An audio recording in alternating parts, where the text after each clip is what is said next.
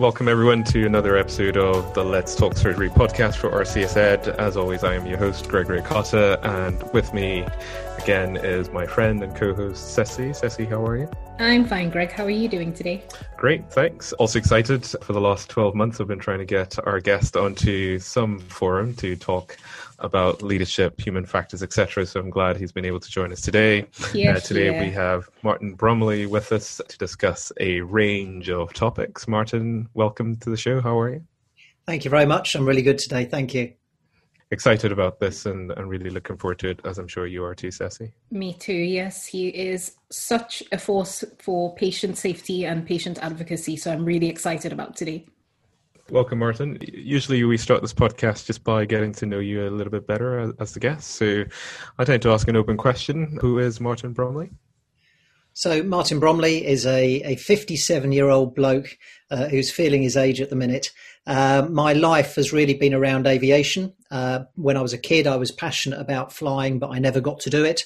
Um, I started to fly a little bit when I, I kind of got myself into a sensible career and I could earn some money to afford to fly, and ended up then uh, becoming a professional pilot, uh, airline pilot. Uh, I'm now uh, a training captain for a major UK airline. Uh, so I'm very lucky I do that, um, and that keeps me really happy. I get to fly a little bit for fun as well. Uh, and apart from that, I was, I suppose, the latter stages of my life has been defined by the events of 2005, uh, when my then wife Elaine died during an attempted routine operation. Well, that's that's good to hear, and you know, I think a lot of good has come out of that, and we look forward to to hear more about it. Usually, the next thing I do is go through some quick fire questions. So, we're going to start with the myth that all pilots must have 20/20 vision. True or false? False. Ooh, right. Okay. What is the one thing you enjoy most about being a pilot? The responsibility. Touche. As a pilot, what is the one advice you could have to a surgeon that can help the career move forward? For me, it would be something about mental rehearsal. It uh, making sure you are aware of the, the, the opportunities to practice your your craft, um, and it's that kind of continuous professional development is so important. And finally, I've always wondered so, we as surgeons sometimes have music playing in our theatres. I've always wondered if pilots have music playing in their cockpit. Well, I, I've heard that some places in America people install music uh, for long flights, as in you know general aviation, uh, but it's unheard of in this country. It's unheard of around the rest of the world, and uh, certainly would never happen in a in a in a commercial flight deck. You're just too busy. Really? Okay. And two more questions. One, if Utopia, okay, the the rules have changed in, in Britain and Europe. Now you are allowed to pick whatever song you want for that one uh, special flight of yours. What would it be? Gosh, that's a really hard question. It would probably be. Uh, and this is a for me, and my friends would uh, will, will never forgive me for saying this. I, I love rock music, I love pop music, I love country music, I love all sorts of music. But the one sort of music I can't stand is classical music. But it would be a, a classical tune by Bach, and that would be Air. All right, very good. Uh, so you managed to upset and please Sesi in the one conversation by not liking classical music yet playing it, and now she's delighted. Great. Britney Spears or Blake Shelton? Uh, ooh, Blake Shelton. Touche. Very good. And final question: Do you get to pick where you fly to? You have a little influence, but as a general rule, no. Um, I get given a, a roster. I can. What happens is I can bid for work. I can say I want to fly to Edinburgh, for example, uh, and I might get one trip to Edinburgh in a month. But but the reality is, much of it is fairly random for me. I keep saying last question, but uh, you know I'm enjoying this quick fire round, so I'm going to keep going. Favorite destination that you've been to? Uh, Ascension Island down in the South Atlantic. Very, very lucky to have gone there back in 2002, 2003, when the people I was flying for at the time were, were working the uh, air bridge for the military to uh, fly down to the Falklands. I didn't get to go to the Falklands, but I got to go to Ascension Island. And Ascension Island is, is, a, is like a tropical island that's all built around you, basically. Okay. And did you get to stay there for a week? Uh, no, I and was. then get the return flight? Uh, no, it was 48 hours, and then I went Alright. back a, a few weeks later for another 48 hours. Okay, and my truly, truly final question on the quickfire round: What is the one myth about human factors that you've heard of that you want to dispel? Uh, so, human the, the myth is that human factors is all about our behaviours. Um, and uh, as I'll give, hopefully get a chance to later, I'll explain that that is a part of it, but it's a much wider um, science than that. Excellent. Well done. You have handled that so well for having no clue as to what I was going to ask you. So uh, that's great. So moving on a bit to sort of your journey to how you've got here. Obviously, you alluded to it a bit about the tragic events of 2005 and what happened to Elaine. I think it's important that we give you an opportunity to discuss that from your point of view as to the events around that and, and what's come of that and how that's led you to the clinical human factors group and all the good work you're doing there.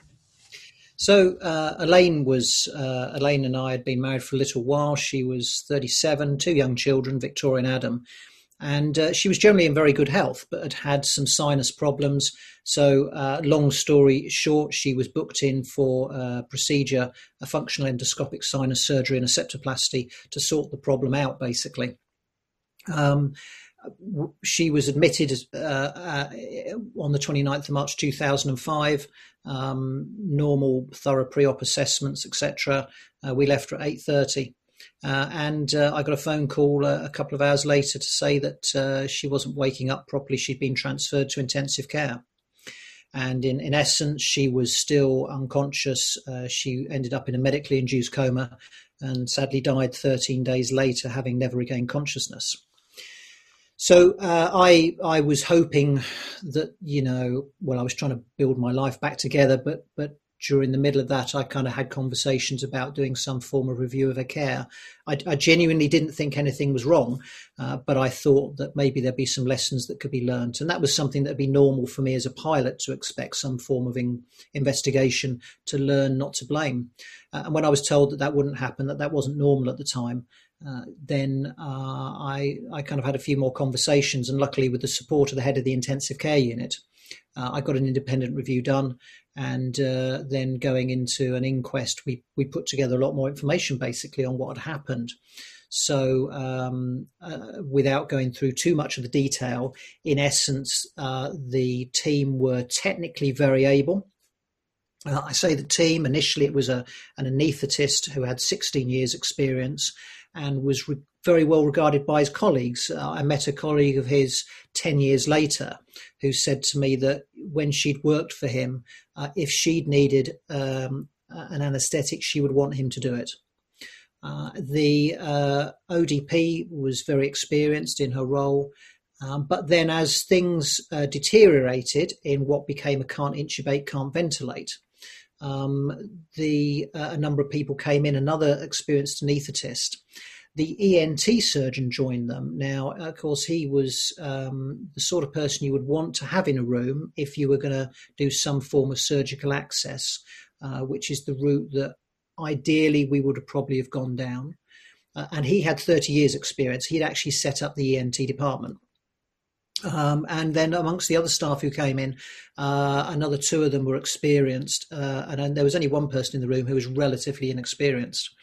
Uh, but in essence, the doctors uh, had become fixated on attempting to intubate, and uh, as opposed to kind of looking at uh, following the, the kind of can't intubate, can't ventilate protocol there was a lot of fiddling around with the attempts to intubate. Uh, but under the stress, they probably became fixated uh, on intubation being difficult and trying to, to force the intubation and trying various tools to get the intubation done. But in effect, Elaine was starved of oxygen during this time 40% oxygenation for over 20 minutes by the time they got it back up to 90%. So, um, you know, here's a technically competent team, a very technically competent team in an operating theatre with no equipment missing that would have made a difference. Um, but uh, disaster still happened. And I suppose as I sat back and I listened to the independent review and as I listened to everybody at the inquest, there were some real things that, that stood out. You know, the anaesthetist said that he lost control of the situation. And in fact, in the inquest, of those of all the people in the room, they all said somebody was in charge at a different point, and it was different from each other. um, the uh, situational awareness, their understanding of what was happening, what it meant, and what needed to happen wasn't shared amongst the three doctors. Um, the communication seems to have dried up but when you when you listen to the uh, two ODPs and the two recovery nurses, um, they were well aware of what was happening and what needed to happen and tried to intervene. The senior ODP had already asked for a tracheostomy tray to be brought in, although uh, the, there was a quick trachea kit in theatre. Um, when she came in, she announced to the doctors that she had the tracheostomy tray and they just ignored her. Possibly they were just under too much stress to even hear. And we know that when you get stressed, you lose that sense of hearing often unless it's immediately relevant. Um, but but also another one of the team, one of the recovery nurses came in, saw Elaine's colour, saw her vital signs. Instinctively, she knew what, that this was serious. Went out, phoned intensive care, came back in, and announced the doctors that uh, a bed was available. And to quote from the inquest, they looked at her as if to say, "What's wrong? You know, you're overreacting." So so it wasn't just about the three doctors it wasn't just about the the uh, principal anaesthetist and the surgeon who played a much bigger role in this, I think, than people recognise in his attempts to help. Uh, but it was much more about the whole team and recognising that people on the outside, the more junior people, if you like, were the ones that perhaps held the key to solving this, and and despite their best efforts, never got a chance. Thank you for sharing that. Uh, I think we're all incredibly grateful, actually, to to have you share that story and um, you know a lot of the the learning that, that that will come from it. Over the last 15 years, as I said earlier, a lot of good has come from it. But two things that I picked up from that was your point about learn and not blame and that's the one thing that you know the surgical community and, and really healthcare in general but other sectors can learn from and and we should uh, learn from because it's it's really about how do we prevent this from happening again as opposed to whose fault was it. But from your point of view what is the one key lesson that should have been learned from that event? I think for me it, it was and i think you can draw many things from it and i think that's very important. When i got involved in healthcare just trying to understand the world of healthcare, people talk to me about root cause analysis, and you've got to find the root cause. And you can argue the root cause of Elaine's death is, is many and varied. But the reality is, it's all around this science of human factors. It's around um, it's around the behaviours of the team in the way those behaviours should have helped them to solve the problem, but actually hindered them. It was hard for them to come up with the right solution, um, and that's uh, and, and there are many things about that. So really, for me, the lesson is around that, and more broadly, it's it's about systems and behaviours. So the, the specific behaviours on the day didn't help. Some tried to help, but it's also about the system that meant those behaviours were the normal thing. So, for example, um, there was no pre briefing uh, amongst the anaesthetist and his colleague about, you know, how they might handle some emergencies or some difficult situations. Uh, there was no kind of n- normal behaviour whereby you would get a an ODP or a, a, recovery nurse or somebody like that speaking up. That was just not the way things were done. The behaviour of the surgeon uh, was uh, discussed during the inquest, and the the surgeon probably had quite a big influence on what was going on in terms of his. Um, relatively high position in the hierarchy. But I think it's easy to look at his behavior during those 20, 25, 35 minutes. But what's more relevant is his behavior in the preceding two, three, four years. Because if, if he's the sort of person who does not appreciate a more junior person speaking up, who, who does not thank them, who does not encourage them, then under stress, they're really unlikely to do that. So I think there's, there's, there's lessons here about the systems that people live in day to day, and also about the behaviours they exhibit. And and although today very relevant to what we're talking about, which is the operating theatre, those lessons actually are applicable across healthcare, whether you are uh, in a mental health unit, whether you're in a GP's practice, uh, or, or or whatever you're doing. Yeah, and, and I think uh, in addition to that, it's relevant in all uh, in, in a lot of other high stakes sectors, not just healthcare. And I think everybody has something to to learn from that. This has brought you to the Clinical Human Factors Group. Just tell us a little bit about the group, how it was set up, what it aims to do, and some of the good work that you've achieved in the last 15 years. So back in 2005, I'm just trying to get my life together. I'm trying to, I've got two young children, you know, who are five and four to bring up. I want to get back into my job. And um, so I wasn't terribly interested. It sounds a strange thing to say, but I think mentally I detached from the investigation, etc. But, but you know, I'd, every so often I'd have a, a, bit of time off and maybe I'd, I'd get in touch with a, a doctor I knew or something like that. And I'd say, this is what's happened, you know, what do you think? and they'd say, "Well, I don't know. You, you, need to talk to this person here and that person there." And and gradually over two years, I built up quite a big um, list of people, and these were uh, doctors who were passionate about human factors already. These were surgeons, um, these were anaesthetists, and and these were also academics and policymakers. Um, and in the end, I looked across aviation and I thought, well, how did we how did we bring human factors into aviation? And uh, certainly a lot of the behavioral stuff was brought in um, really in the kind of 70s, 80s, and 90s. And there was this human factors group that formed informally.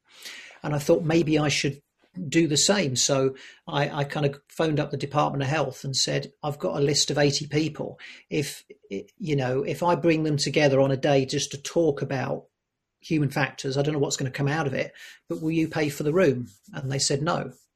So I thought, okay, I'll do it myself then. in the end, they did pay for the room the night before they phoned me up. But what happened was we got, I think, in the end, about 45 people. And these range from, you know, the real experts like uh, Professor Rhona Flin from uh, University of Aberdeen, who's also a, a, an honorary fellow of the Royal College of Surgeons of Edinburgh. We got uh, trust chief execs, we got uh, doctors, we got nurses, we got policymakers in the room, and everybody just shared basically what they were doing in healthcare. And what was evident was that there was a lot of stuff going on, but it was in really tiny silos. Now, I'm going to probably shock you by what I'm about to say, um, but but about this period, I was I, I got to know this uh, academic surgeon, and he'd written a book about patient safety, and uh, it had been peer reviewed. And um, one of the reviewers introduced his review by saying, "As a junior doctor with no special interest in patient safety." Now, at the time, that was a quite normal thing to. There's nobody would have seen anything peculiar in that. Right now, I, I can see the look on your faces and listeners. Yep. video on there. Um, that seems absolutely shocking, but at the time that was quite normal. So, so we had these little silos, you know, of these people working on their own little projects around human factors, um, but they weren't linked together. But not only that, the the the, the, the kind of the kind of mindset in healthcare was that patient safety was was some kind of minority sport almost. It was something that wasn't relevant. It was of academic interest only, and it was really bizarre. And uh, so, so there was not only did we have to bring people together, but we had to get a wider message out. And so, really, what I did is I said to everybody, "So, what do you want to do?" And they said we should form a group. So I said, "Fine, who's going to run it?" And nobody spoke. So I said, "I suppose I'm going to, do it myself." So we set it up. We set it up as a charity just to help us manage any kind of to pay expenses for people, but we couldn't do any more than that. Um, and, and, in reality, we've, you know, I've I've I've been involved now in, the, in, in both chair and trustee of the charity on and off for for, for 13 years, and I, I don't receive any payment from it or anything, as indeed do none of the trustees. Um, but what we have done is we've we've managed to get a message out, and we started really just to promote human factors in healthcare. But there's been a number of things that have been important to do that. So the first was, you know, when Elaine died, I kind of assumed that it would be easy to share her story, that there would be official mechanisms for doing that, that there would be a, an accident report that you could read online. And, and that just wasn't how things were done and it was really hard. If I typed into Google, I'm not sure if we had Google in 2005, but whatever we had then, probably probably Bing or something like that. Uh, we type it in, and and it would I don't look, you know, anaesthetic instance, for example, or or death in surgery, and it really wouldn't bring anything back. So I kind of thought this is strange. So the, so the first area we started looking at was why is that, and and why is patient safety just um, um, an academic thing that's nobody's really interested in? And the answer was is that there was no language of disaster. Uh, so Liam Donaldson wrote in his uh, uh, 2000, and, uh, 2000 report, An Organisation with a Memory, he wrote about how healthcare needs to learn not from the accidents, but from the, the kind of low-lying things, the, the um, near misses. But you can't learn from near misses if you don't understand the language of disaster. So I'll give you an example of that. We, one of the little projects we did in the charity was we, in cooperation with the Department of Health at the time, is we, we were allowed access to some never event reports. So these, and we focused just on wrong site surgery, just as an example. And we looked at 11 incidents. Or I should say, an academic colleague of mine did, looked at 11 incidents, just to see what were all the things that were happening that might have contributed. And what they found was not necessarily this is the root cause of all of them because it was always different. But what they found was the things that often appeared more often than another. So, for example, the factor most commonly involved in a wrong site surgery was failure to mark the surgical site in four out of the 11 cases. So this was it was marked, but maybe with a biro because they didn't yep. have the right tools. It were, you know, there's all sorts of things. Often it was about not having the correct marker pens available. So what it says is if you don't mark the surgical site properly, it doesn't guarantee you're going to have a disaster. But what it's saying is actually that's one of the really big risk factors now that we need to be aware of. And this sort of stuff people just weren't aware of. Uh, you know, and when you understand that, you suddenly think, right, well, this is a big deal now. So when you're arguing with the finance department about the fact you haven't got the right marker equipment, uh, it, it, suddenly has a difference. When you're the chief yep. exec looking at saving money, it makes a big difference. And when it makes uh, to a, a, surgeon or to a clinician, this suddenly has some meaning. So we didn't have that language. So I wanted to kind of push for investigation. And you've talked about other high reliability industries. Uh, and that's absolutely the case, Greg, because we've got to look across not just aviation, but all of them and say, what are the things they do? And really, as a charity, that's what we've tried to push. So over the last, you know, 13 years, we've seen the establishment in England of the Healthcare Safety Investigation Branch. Uh, which has been really important. And I know Scotland has been looking at an equivalent. We've also got one now in Norway, which is good. Uh, we've seen the, the much more common, the term human factors is now much more commonly used you know, you wouldn't have done this podcast you know, 15 years ago, because people would have said, What on earth's that about? Nobody cares about this. It's not relevant. Whereas now people say, Yeah, it is relevant. And the fact that you guys are on here now is really, really important because it says, actually, this is of interest. We've now got the, in, again, in England, I'm afraid only in England, there is a, a patient safety syllabus, which is being developed by Health Education England. Human factors is a major part of that. So all these things are an indication that we're moving in the right direction, but never underestimate how massive healthcare is and, and how complicated it is. And, uh, you know, there's still a lot of work to do. Martin, you know, you, you listen to all of that, you listen to the enthusiasm and, you know, the inspiration that you've become from uh, human factors, but also just generally improving patient safety, healthcare, and being a patient advocate. And I think it's, you know, it's tremendous you know, out of the darkness of 2005 has come a ray of sunshine and, and light in yourself and the work that the group continue to do. It's also interesting to note that some of the things that you talked about that happened there you know, Sesi and I would listen to his modern day surgical trainees or, or doctors and think, how the hell did that happen? But some of the things you say we still recognize as ongoing. So although there's been a lot of improvement, I think there's still a ways to go. And, you know, whatever we can do on this podcast to help promote the message of the group, we will continue to lend our support to that. So thanks for sharing that. Yes, thank you so much. Um, it, it's interesting the video that you produced, which I'm sure has been seen by millions of people, not only in the healthcare industry, but in other organizations worldwide, was one of the first videos that was shown to me as a fledgling medical student back in 2000 and something. I'm not going to say when because I'll reveal my very old age. But I remember looking at it with such horror at the time. And it's quite interesting that as my training and as, as my medical journey has evolved, I've seen human factors pop up more and more often. And I think that's testament to the work that your group has been doing and the fact that you were so open with your story and with your experiences. But um, given all that, a question to you Were you scared at any point in time or felt like this was something bigger than yourself at any time in your patient safety journey? Oh, that's a really good question. I, I think I was.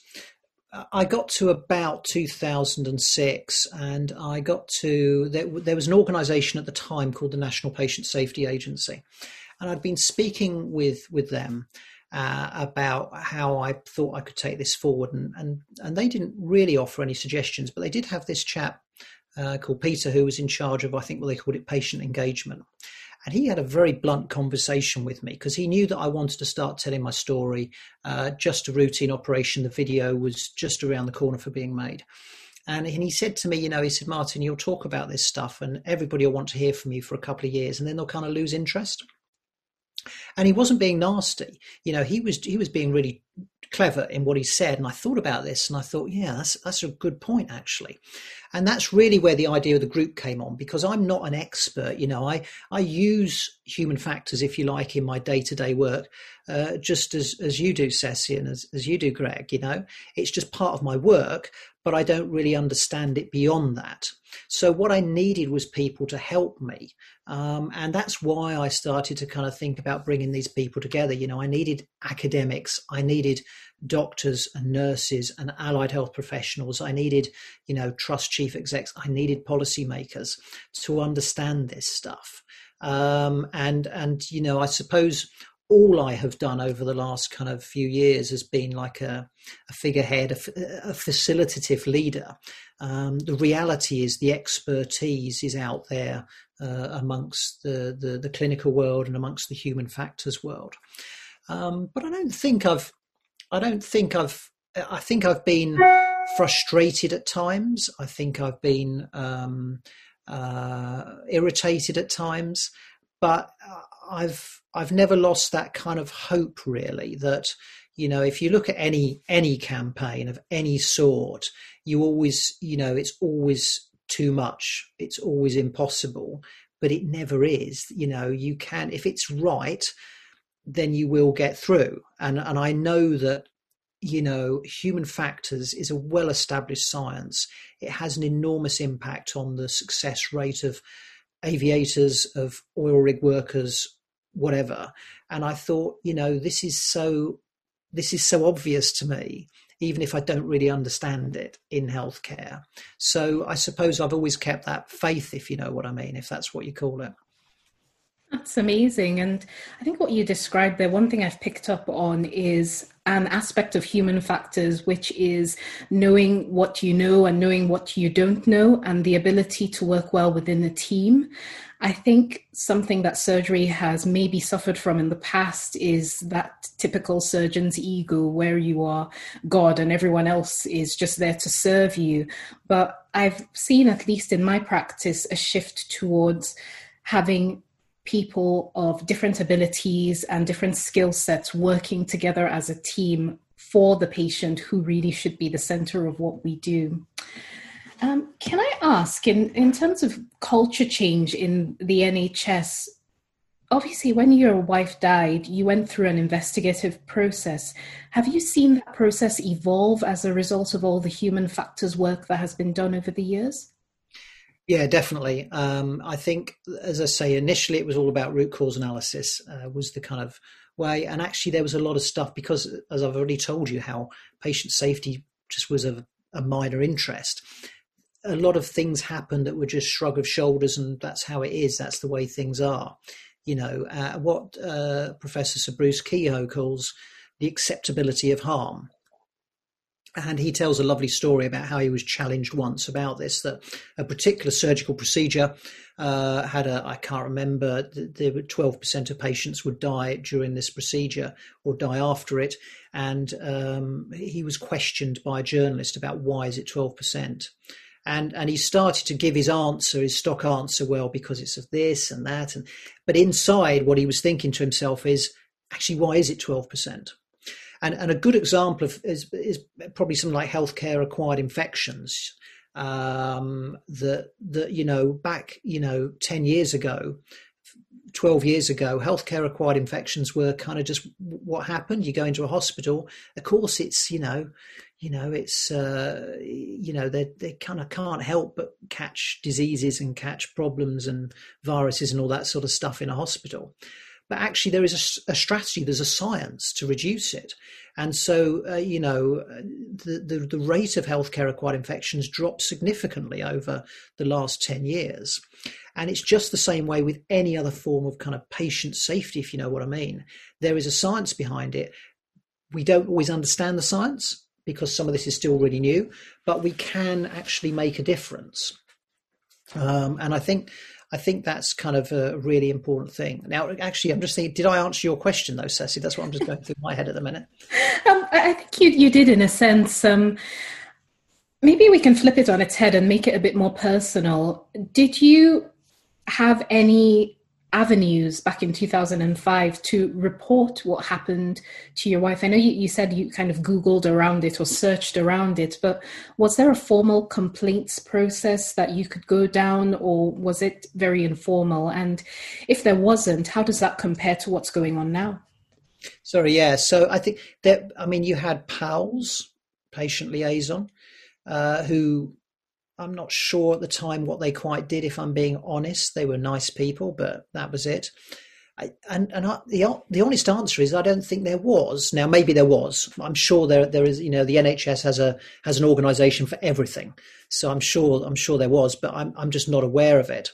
I think what's different now is we've discovered that investigation is a is a is a is a science. So i think what's probably to kind of go back partly to the last question is that what's different now is that is that when there are triggers so we have for example never events and you can debate the usefulness.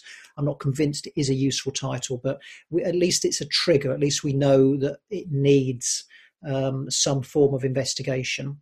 And so there is a process which is applied more often. And there are human factors experts who are involved in the world of investigation. And some places do it really, really well. Some places probably don't do it that well at all. Um, but there is a there is an outlet now to raise concerns, whether it's whistleblowing. There's an outlet for concerns if it's just on an incident. There are reporting systems. The, we've the reporting systems have a long history in the NHS, particularly, uh, and the NHS probably uh, reports more incidents than any organisation in the world. I'm guessing. Um, but the quality has been quite poor, I think, and perhaps not so useful. And that's down to your own education, if you know what I mean. As a as a doctor, if you don't understand this stuff, you won't see it. If you don't understand the idea of hierarchies and egos, if you, you just accept that's what it is, you wouldn't see it as an incident, as a patient safety incident.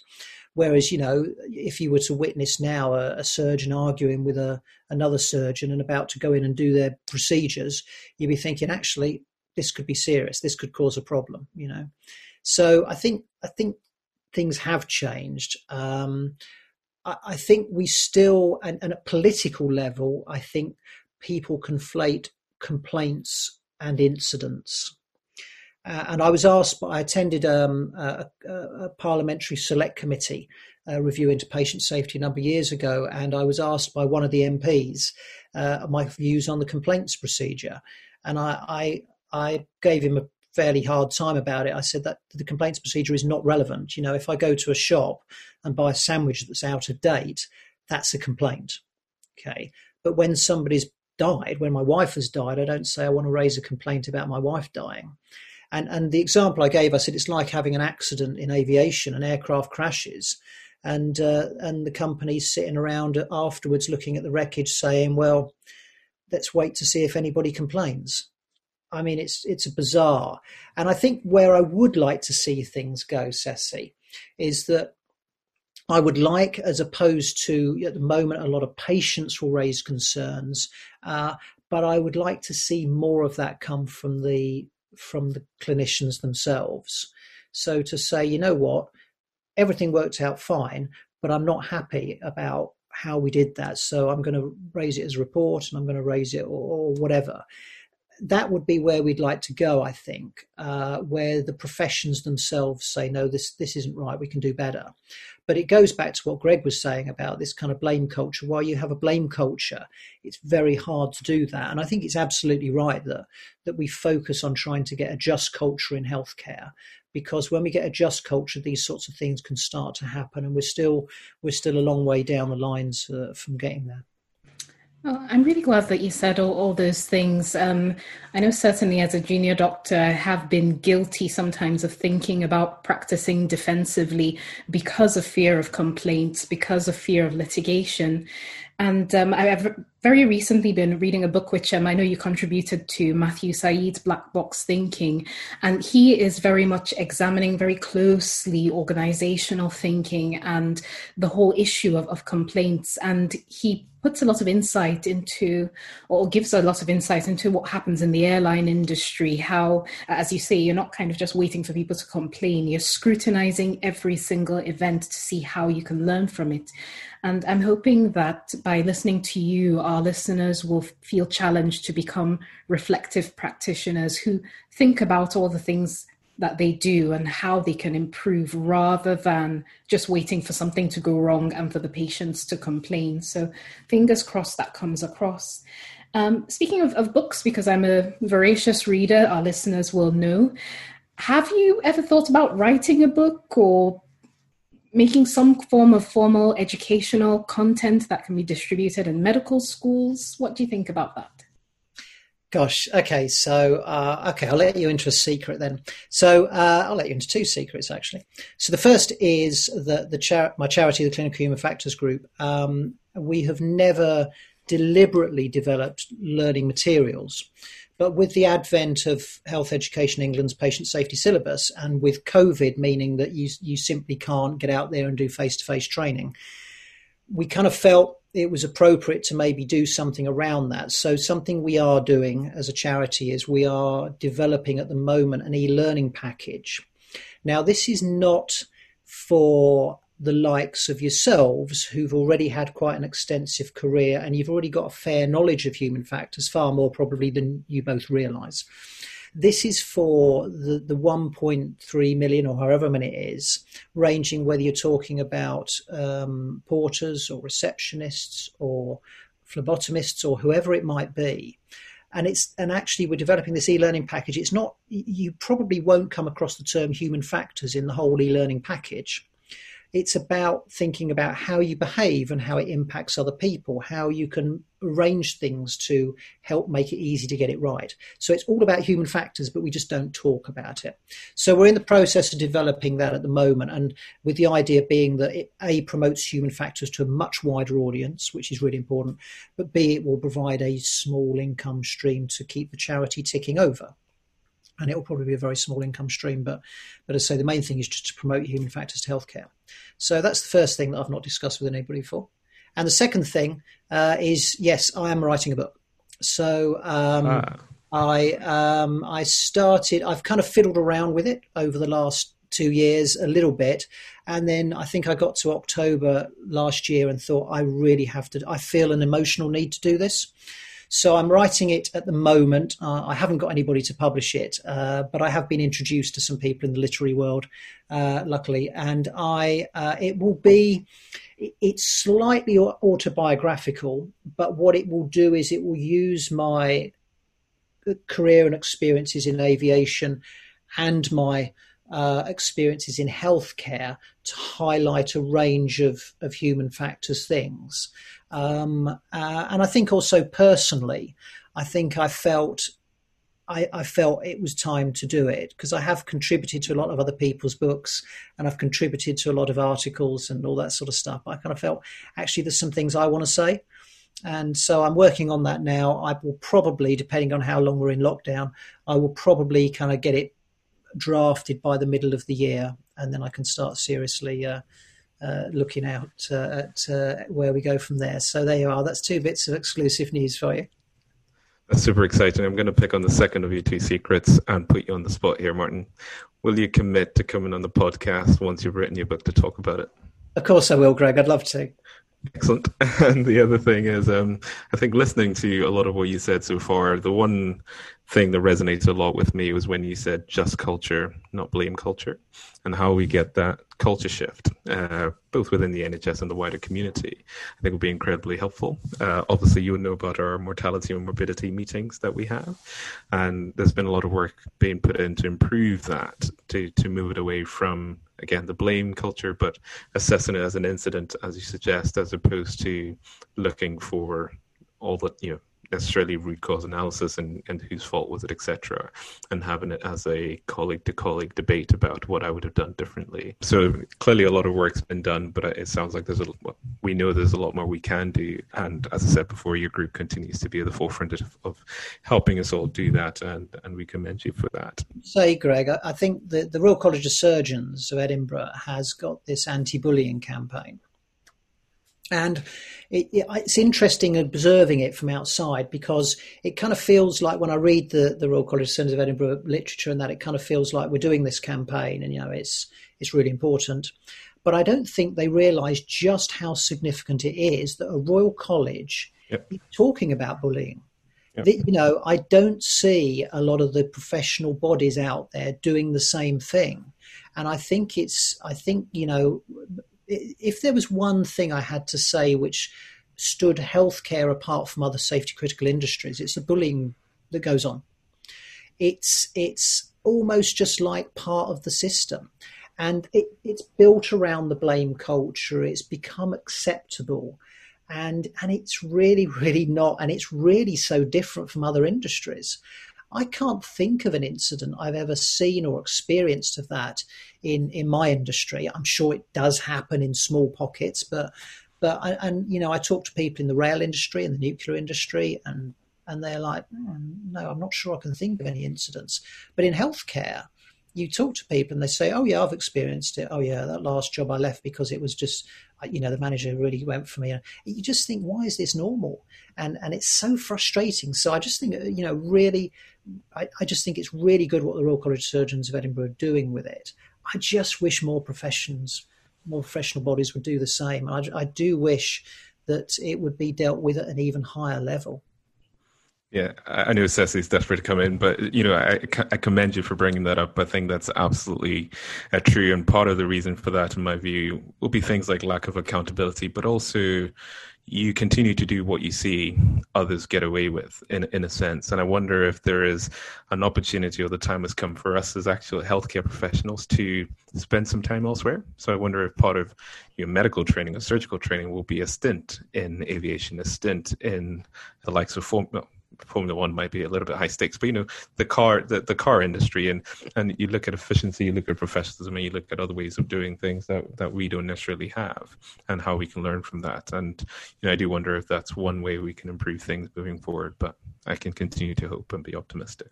I think I, I think that would be a I think that would be a lovely idea if it, if it were possible because I think um, I think just seeing other industries and even just talking to to your loved ones, to friends, and saying, you know, how are things in your industry? How are things done? It, it, would be quite interesting to see. And I think one of the, the issues we have sometimes is that most people come into medical careers straight from uh, uh, straight from A levels uh, or their equivalents in in the UK.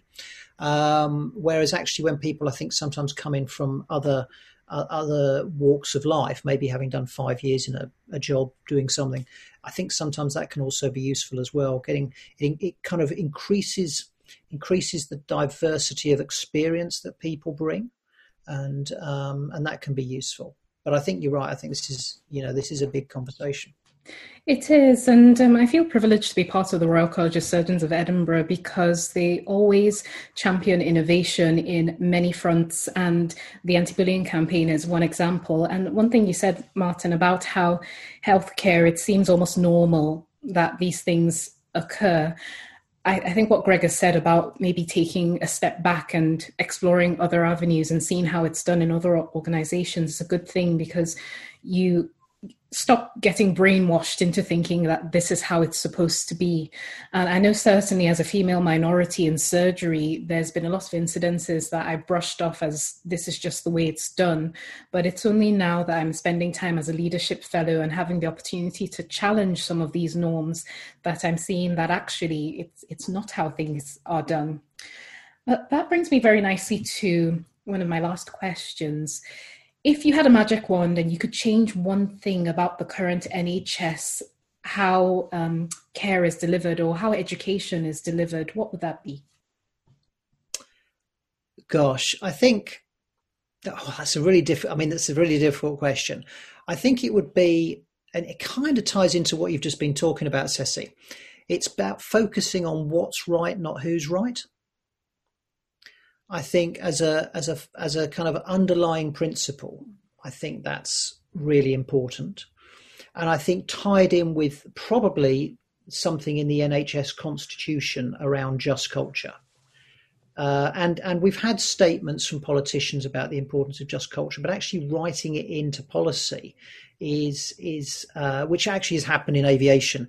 It's actually a legal requirement uh, in European aviation and UK aviation to establish a just culture um, and to take the actions to do that. And, and I think that would be a really important overarching kind of policy step. Um, I think uh, at more local level, if you like, I think we need to think about how we how we lead I think as as as individuals, as leaders and an individual. By leaders, I mean you, you, know you may not view yourselves as leaders, but you are you do you have an influence on people that are more junior in the organisation to you, whoever they might be. And I think having a more open and inclusive style of leadership is really important. So it's not about it's not about knowing all the answers you might know a lot of the answers, but it's that ability to turn to people before you act and say, okay, so, you know, how do you think we should approach this? What's your observations? What can you see happening? That brings people in. And that can be quite transformational because we grow up as this idea of leaders being very directive and autocratic and and, and you know and all these sorts of things and that's wonderful and it works in some environments but most of the time when you're in really complex situations as healthcare is when you're in fast changing situations as we have been since march or so last year then you need to ha- then the real value of an open and inclusive way of leading is very very important and that idea of just uh, asking open questions listening you know reflecting back to people what they've said pausing before you act. Um, they would have made a massive difference, I suspect, in my late wife's case, but they would make a difference certainly in my day to day work. And I think the other thing I would say, sorry, I'm going on about your question, but I think the other thing I would say is it's about trying to design in some of this stuff. I think that's really important, making the tools we, we have in healthcare easier to use, the devices, the systems, the processes, designing those in. Gosh, lots of things I want. all, all, all great things and all things that will improve patient safety and ultimately improve the outcomes for people who go in for what would either be routine surgery or even the emergency case. There is no reason why we can't see this as the norm as opposed to utopia. Yeah. So totally embrace that and i hope uh, some of that is incorporated moving forward.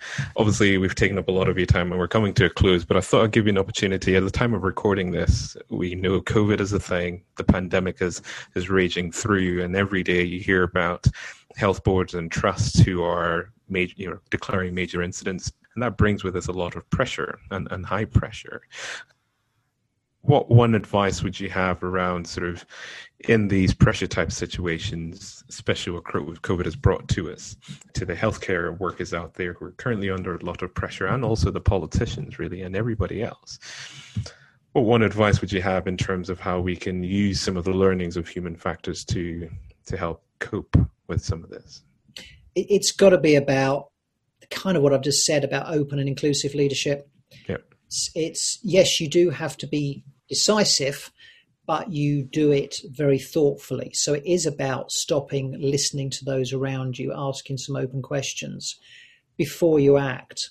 And, and, and whether we're talking about, you know, you, you know, in the early days of the pandemic, uh, we had uh, patients who were going into cardiac arrest, and immediately staff were jumping to act and then halfway through thinking, hang on a minute, I haven't actually got my PPE in place or anything like that. Unfortunately, you know, you have to start thinking about yourself at the moment. and thinking about, okay, before we act on whatever it is, let's just take a moment and let's just ask around.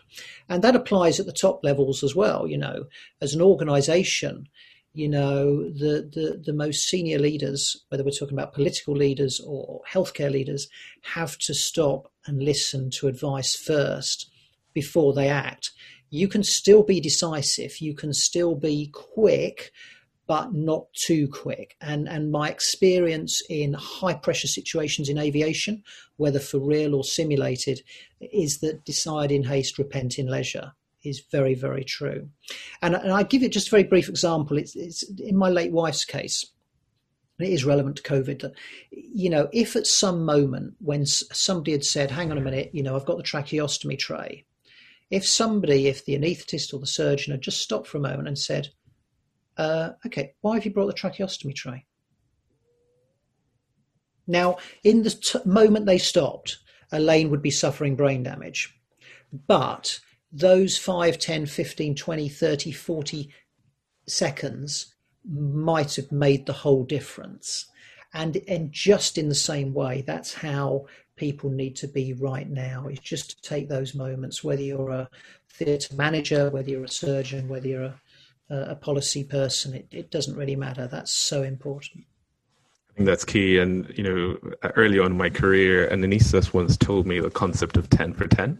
And that's the concept of taking 10 seconds that will help you for the next 10 minutes or 10 minutes that will help you for the next 10 hours.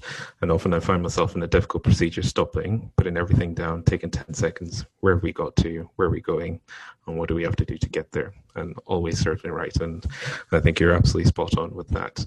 Martin, listen, we can talk to you all day. We can, we can, and you know, Sesi, I'm sure will will share the sentiment. It's it's fascinating to to hear from you. It is. Uh, having read a lot about you before before we got a chance to talk talk to you and having wanted to speak to you for a long time to get this opportunity is like Christmas has come over again. So thank you very much for your time. We love hearing from you and hopefully that book will be a success and we can have you back on to talk about it. Yes.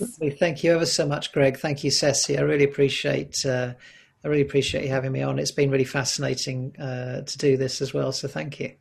That's all right. Um, Sesi, I'm, I'm, sure you've got some comments from Martin before we close. Oh, no, just to echo everything you've said, um, how wonderful it's been to talk to you. And I'm sure our listeners will really enjoy hearing more about you and more from you in the future as well. So thank you. Thank and you. if there's any comments you have from Martin, remember as always, you can email in at comms, uh, that's C-O-M-M-S at rcsed.ac.uk. We look forward to hearing from you. Martin, always a pleasure. Uh, to the audience, we'll see you next time. In the meantime, uh, stay safe and be kind to each other. Bye, guys. Bye. Bye.